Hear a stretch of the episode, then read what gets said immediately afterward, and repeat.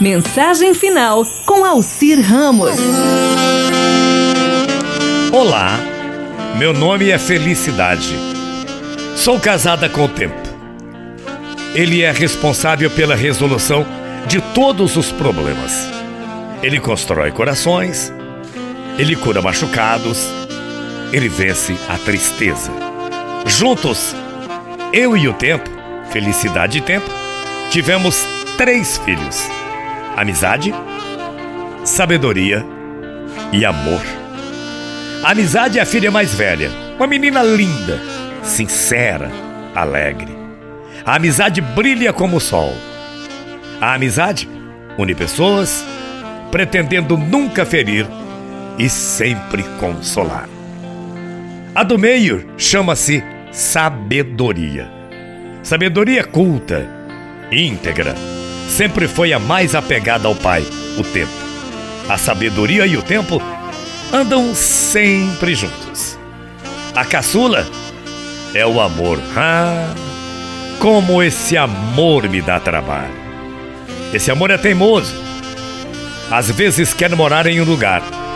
E eu vivo sempre dizendo: Amor, você foi feito para morar nos corações das pessoas não em apenas um só, um só coração, um só lugar. Amor, eu digo para ele, o amor é complexo, mas é lindo, muito lindo. Quando ele começa a fazer estragos, aí eu tenho que chamar o pai dele e o tempo. E aí o tempo vem fechando todas as feridas que o amor abriu e vai tentando acalmar essa ou aquela situação. Bem, tudo no final acaba dando certo. Aliás, dizem, né? Se ainda não deu certo, porque não chegou ao final. E tudo dá certo.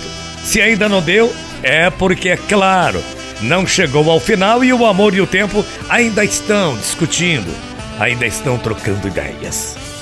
Por isso que eu tô te falando, eu tô dizendo do casamento entre a felicidade e o tempo. E desse casamento nasceram amizade, sabedoria e amor. Por isso, acredite sempre na família. Acredite no tempo. Acredite sempre na amizade. Acredite na sabedoria. E acredite mais do que nunca no amor.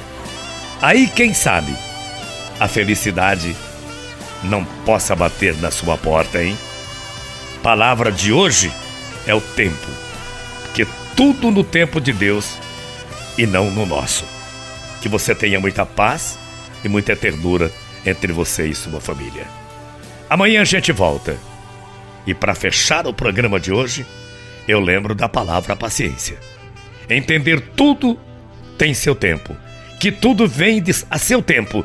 Dar o tempo é necessário para crescer, botar, florescer, aceitar o ciclo da vida, respeitar o fluxo do tempo observar o tempo passar, esperar o tempo certo.